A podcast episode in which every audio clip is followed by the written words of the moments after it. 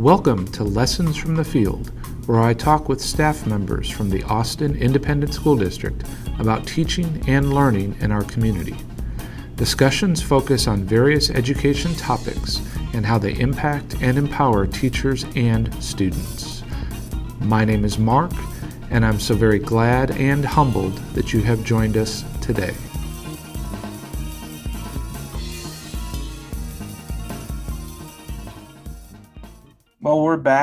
Having another Lessons from the Field, another season. We took some time off this summer. We had uh, a lot of different projects and work and busy things going on our schedule. And we're going to kick things off again this season with a dear friend of mine and my supervisor, uh, Mr. David Reinhardt, the Director of Professional Learning. Good morning, David. How are you today? Good morning, Mark. Good morning, everyone. I'm, I'm doing very well. Glad to be here to chat with you a little bit today yeah, I'm excited about where this is going to go and talking about the work of professional learning and supporting, you know, teaching and learning in the district. But but before we do that, David, you have a, a very, I would say, unusual route to your current position, working in Mexico, working as a wilderness therapist. I mean, you have a, a master's in multicultural and special education. Can you just talk a little bit about the background and how how did you end up as a director of professional learning in a rather large urban school district? Sure. Well thanks mark. Appreciate that. Out of college knew that i wanted to help people and i wanted to work outside and particularly help young people and um, found my way to a outdoor therapeutic school for um, for lack of a better term delinquent youth um, long term um, where they really came to live in the woods for about 18 months and earn their lives back. Really found the value of relationships, challenging myself, challenging others to grow. Faced a lot of um, fears and, and, and my own things as well, and kind of really grew up there in a lot of ways and, and saw some amazing growth in people. And um, always knew I'd have a, a, you know, some sort of career in education. Um, and really uh, found the passion for growing people. And so, been a teacher, a coach, middle school principal, definitely wanted to work abroad. I'm Hispanic and have strong ties to Mexico and Spain. And so lived in different places and, and kind of came back and got into public education about 10 years ago um, in different roles and teaching and coaching and found my way to Austin. The really the work of professional learning is something I'm very passionate about. I, I believe firmly in the ability for people to grow and want to support that work and have been blessed to find a lot of great colleagues and, and staff to work with here that also believe in that. And, and so it's, it's a, truly a, a, joy and an honor to help uh, serve in that role. Thank you, David. Does that lead into kind of the first talking point, I think, is we've all been busy this summer and there's been a lot of supports and, and projects in place to help start the school year here in school year 21 22 so can you talk a little bit about the guidance, the direction of the professional learning team uh, on supports that we're that we've been working on almost really since the spring, but throughout the summer to help kick off the school year. What does that look like? Great question. And, and so, big picture, um, going back into the school year, um, you know, educators are faced with a with a another challenging task of of bringing folks together after a unique 18 months um, or so and where kids at how are they feeling what are what do they need social emotionally mentally and how do we find out where they're at academically as well and really um, getting to know the kids and, and bringing them back in as a community of learners and so that's been a big focus for a lot of the different teams in, in the district and educators as whole. and so there's been a lot of focus on what, what can we do to get the right kind of data? What can we do to um, really continue to leverage the importance of families and caregivers that we learned in the pandemic what can we keep doing that we were doing virtually and use those new skills to really highlight and emphasize more personalization in the classroom for kids. And so that's kind of big picture um, where a lot of the work for education has gone.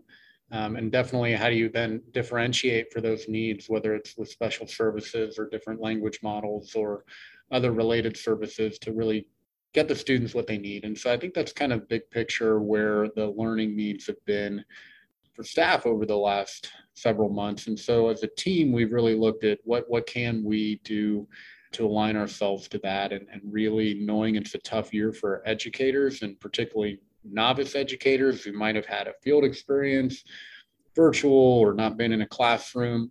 A lot of unique needs right now. So, one of the things as a team that we really wanted to do is align our systems of supports. We, we have a very strong um, teacher induction program, a great welcome or orientation week.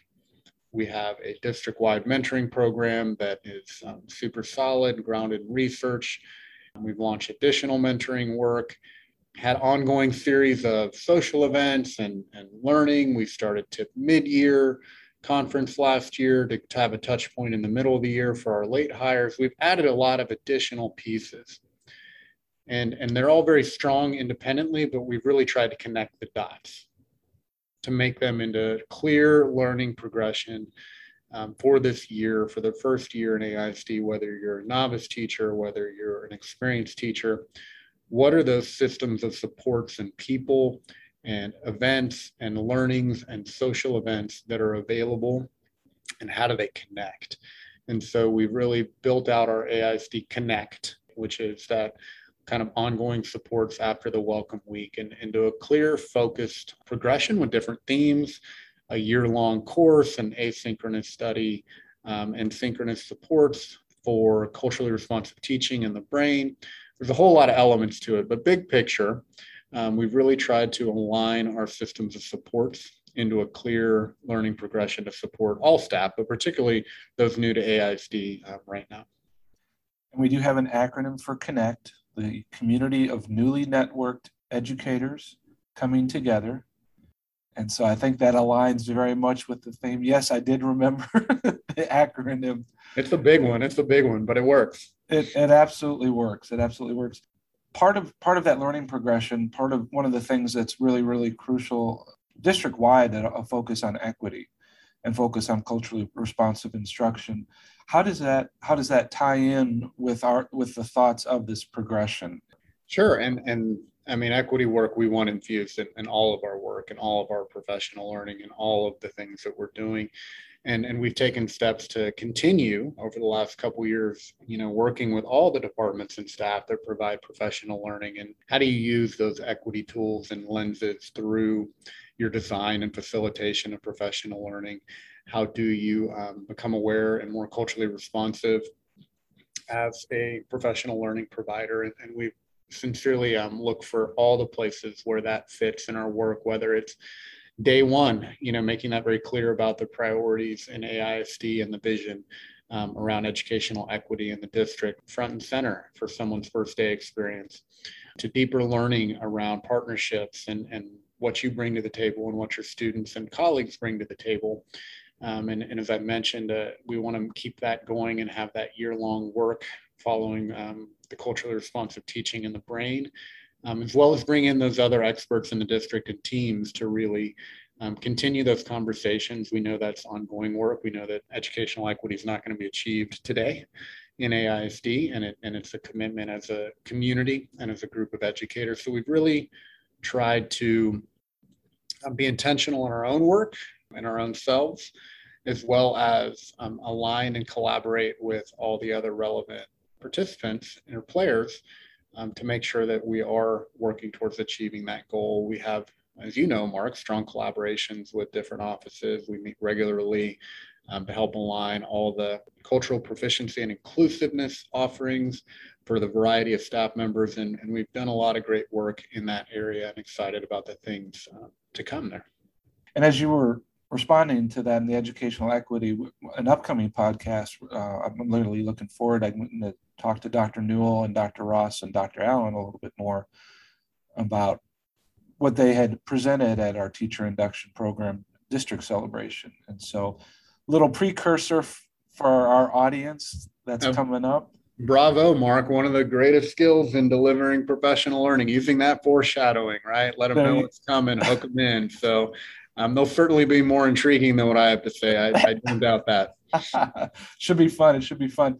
You know, and I can't help but think, David, the, the great work that an intent that we're that we're trying to do to onboard new hires and really welcome them and make them feel like this is a home. I'm thinking I'm thinking back to when I started in the district, and that was a long time ago, the, the items I wish I had that, that weren't present to support me. And so I'm thinking I'm a new hire and I attend the new hire session at some point over the summer. And then there's an opportunity for me to attend Kickstart and how, how Kickstart has been designed a little bit. And then we have our district day where our superintendent provides a message and we go over our strategic framework and where did the vision for all of that come from? Because I know a lot of it came from our, our previous director, Jan, but the way it's really flourished in the past couple years is just, I, I, love it. I think it's great. Yeah, I think um, I was fortunate to to work in a different role in talent acquisition and development, where I, I got to support um, the work of all the teams, not just professional learning, um, also talent acquisition, employee effectiveness, um, leadership development and, and see how those pieces could connect and, and become stronger.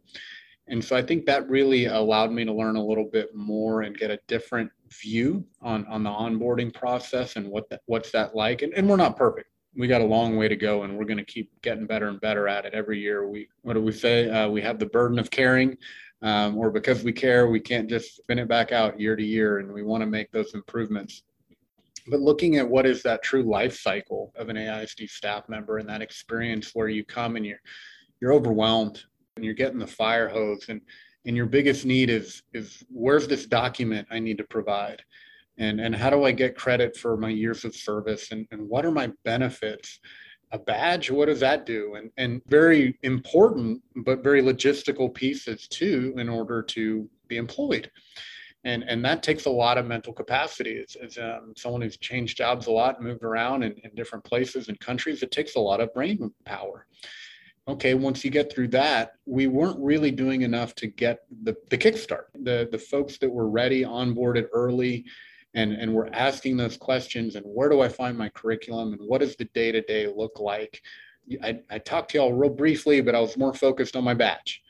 And so trying to build in things around how can we kickstart those folks to let them get ahead of the game even before the orientation or t- tip welcome week? Um, how can we get ahead of that? And how can, then can we really keep getting better and better and differentiating? And, and we've done different strategies using the personalized learning conference. We really need to get better and better at even how we're serving the, the folks joining later in the school year and we need to continue to look at how we're serving other position groups outside of teachers and instructional staff. And we started that work a few years ago. We got a long way to go, but I think seeing how that true life cycle of, of staff member from their time here at the beginning, um, hopefully for a long time here until the end, it's, it's just been something that I think a bigger human capital lens has, has been helpful to kind of connect some dots. And that, and that reinforces, you know, one of our primary goals is to keep and retain high quality teachers in the classroom. That's really a focus of professional learning under the talent acquisition umbrella. Yeah, yeah keep and retain, and, and we want to grow them and equip them to get better and better and open more doors for kids while they're here. And, and there's a lot of great ways that folks can learn and grow here. Yes, very much so. There's been a lot of pivoting, continual pivoting, continual change. We learn to remain to be nimble.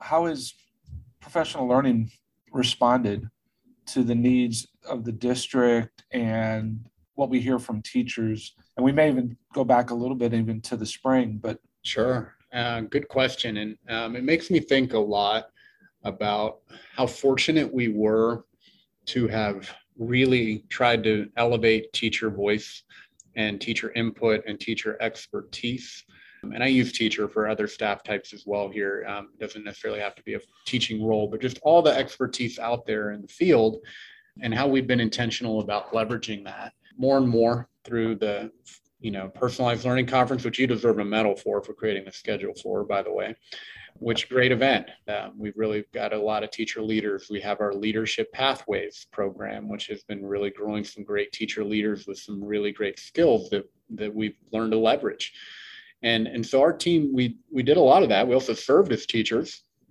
last year. A lot of the team did. We listened a lot.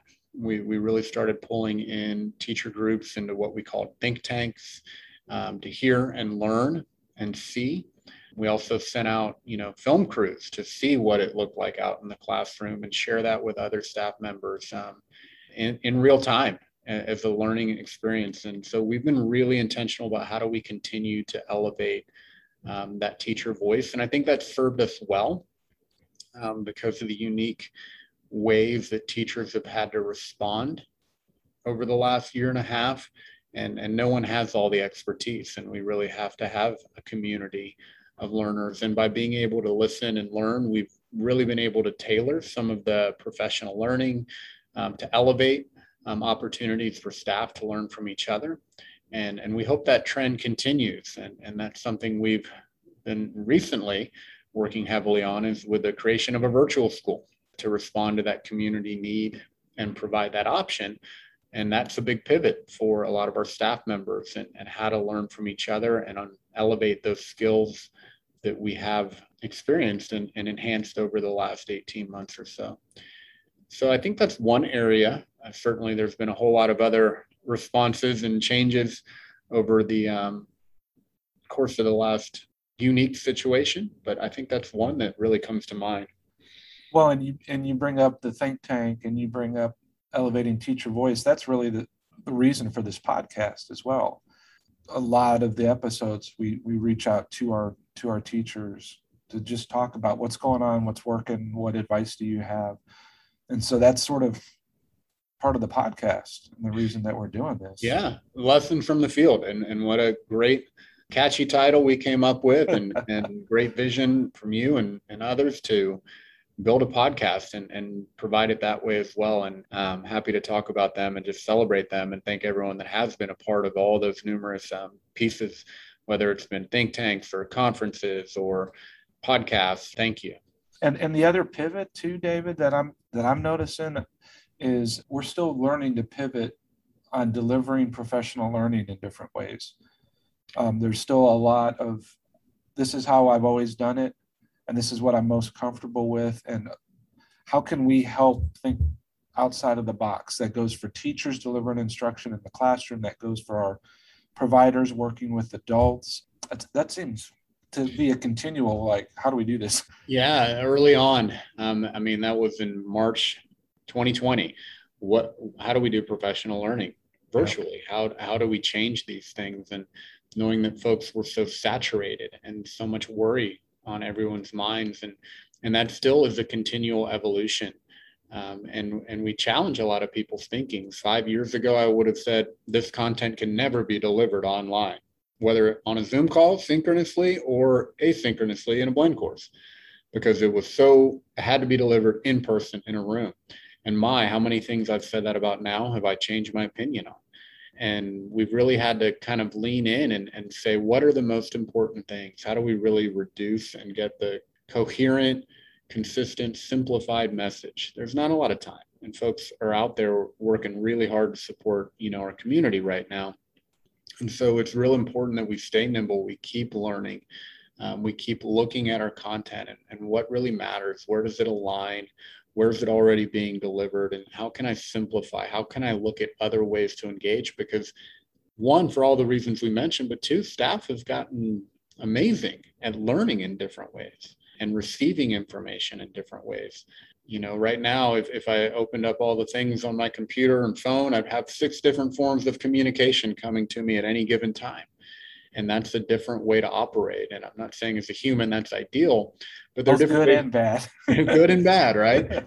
And and there's different ways folks learn and you know leverage things. And so for example we decided to keep AISD EDU's personalized learning conference virtual this year versus tip where we felt like uh, welcome week really needed to be in person. And you need to be in those classrooms with those master teachers and on your campus and, and coming together as a community well, EDU, we look at the leverage and we're able to expand our reach and provide professional learning to people in different places more equitably and elevate that teacher voice. And so, what have we learned and, and what can we continue to enhance? So, yes, very much being nimble and, and trying to help and support folks thinking through what that looks like. Um, there's not a lot of time, right? We're still catching up on minutes and requirements from the state and trying to fulfill the needs on campuses. So we have to be creative in how to support staff and, and staff have really answered and, and become independent learners, but also expect information in a different way. And I think I appreciate that very much about the conference as well, as you didn't have to be in Austin necessarily to attend to attend a session and allowing staff to have that flexibility or even our facilitators because they're still experts. So that I mean it's great that we were still able to utilize them at the conference, right? To, um, and, it's, and it's so much more efficient. We're dabbling in it in some ways, but there are times that that we gain a lot of efficiency and in our staff's time as well as our own. What can we record? What can we do online? What can we pull people where they can stay on their campus? You know, and, and those things are important for us to be an agile organization. And we're happy to help lead and, and be thought partners on that work for others. So, David, I don't know if you heard this in your own voice, but you, started to get a little bit more excited talking a little bit about the conference and the tip and th- that sort of stuff.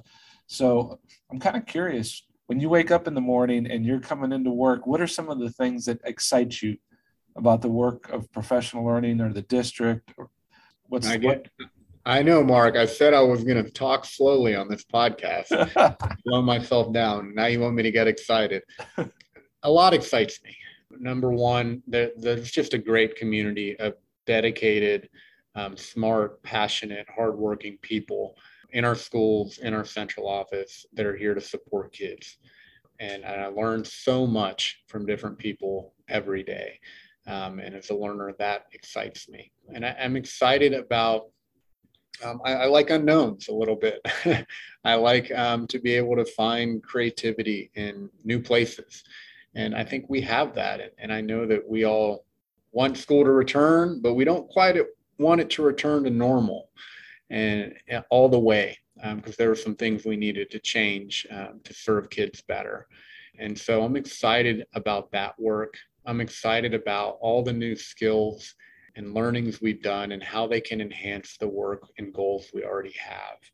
You know, how can we better grow and retain and support educators equipped with this whole new skill set, this whole different way to learn and interact and engage. And at the same time, knowing that there are limitations and we still need that human element and that face-to-face contact. And, you know, I've been out, I've been fortunate to be out on some campuses over, over the last few weeks and I've, I've missed kids immensely, like, like most people on this call and uh, thrilled to, to work with teachers and see um, the light bulbs come on when they when they see the supports that are available and the great work the curriculum teams and support teams and special education teams are putting out there to support teachers and, and our students. And so I, it's just been great to see those smiles on, on faces, even a tear or two um, when they see some of the things that can help make their lives easier. That's been very exciting as well as being being able to get back on campuses. Yeah, you're our seems like the district's multi-age classroom guru right now with going out and then you were at one of our elementary schools or maybe a couple at this point i think. I'm not even sure. Yeah and uh, that's been a fun creative space too and i wouldn't call any of us quite gurus. We do have some teachers in the district that have been doing it and, and they're pretty amazing.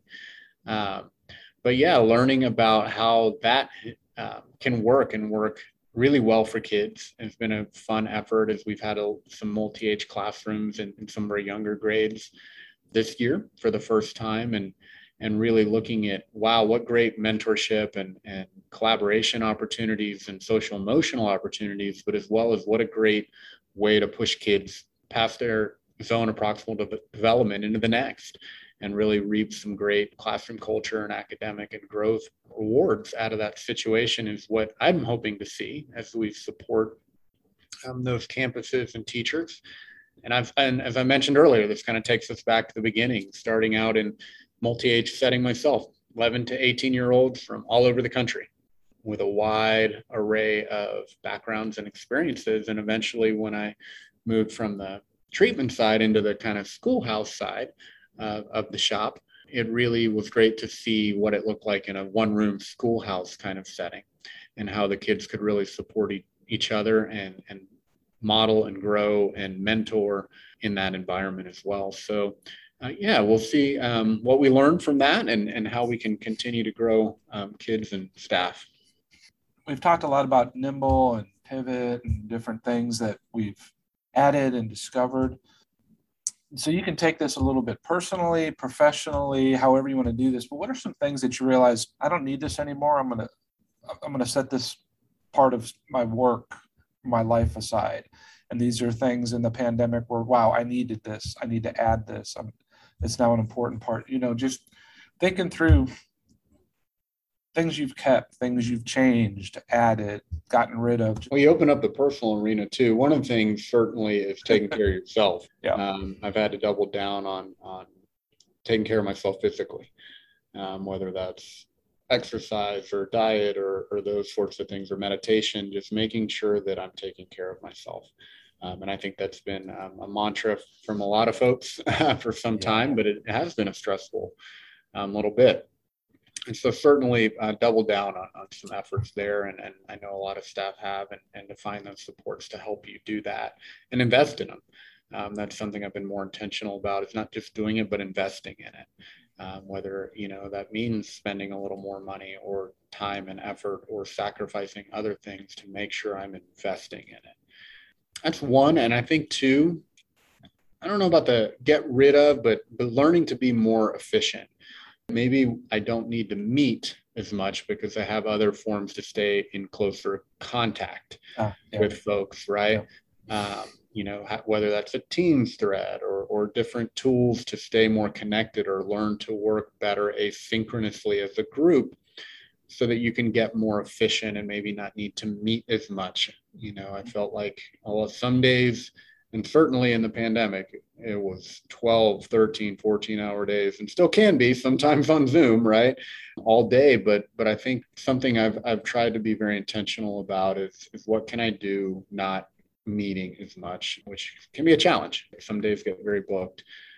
And so i think you know looking for ways to just use new tools to to leverage your time better um, is something that i think we've all hopefully learned from and you know those meetings, David. It seems like they're they're back to back to back to back. I've learned. Okay, I'm going to schedule it until 9:45, and and sure there's a 10 or 15 minute break in there. I'm gonna i'm gonna take over zoom someday and not let them start on the hour. It's gonna be only at 1105 so that we can actually use the restroom or take care of something.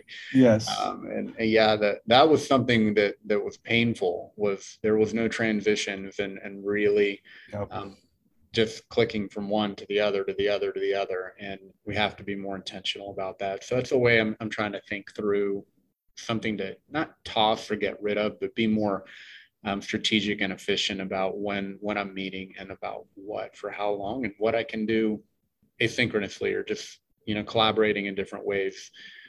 Okay, so final question, and then we're going to do a little bit of, of fun stuff. Either what advice would you give staff, or what is something that you've learned that you would care to share with staff? Oh wow.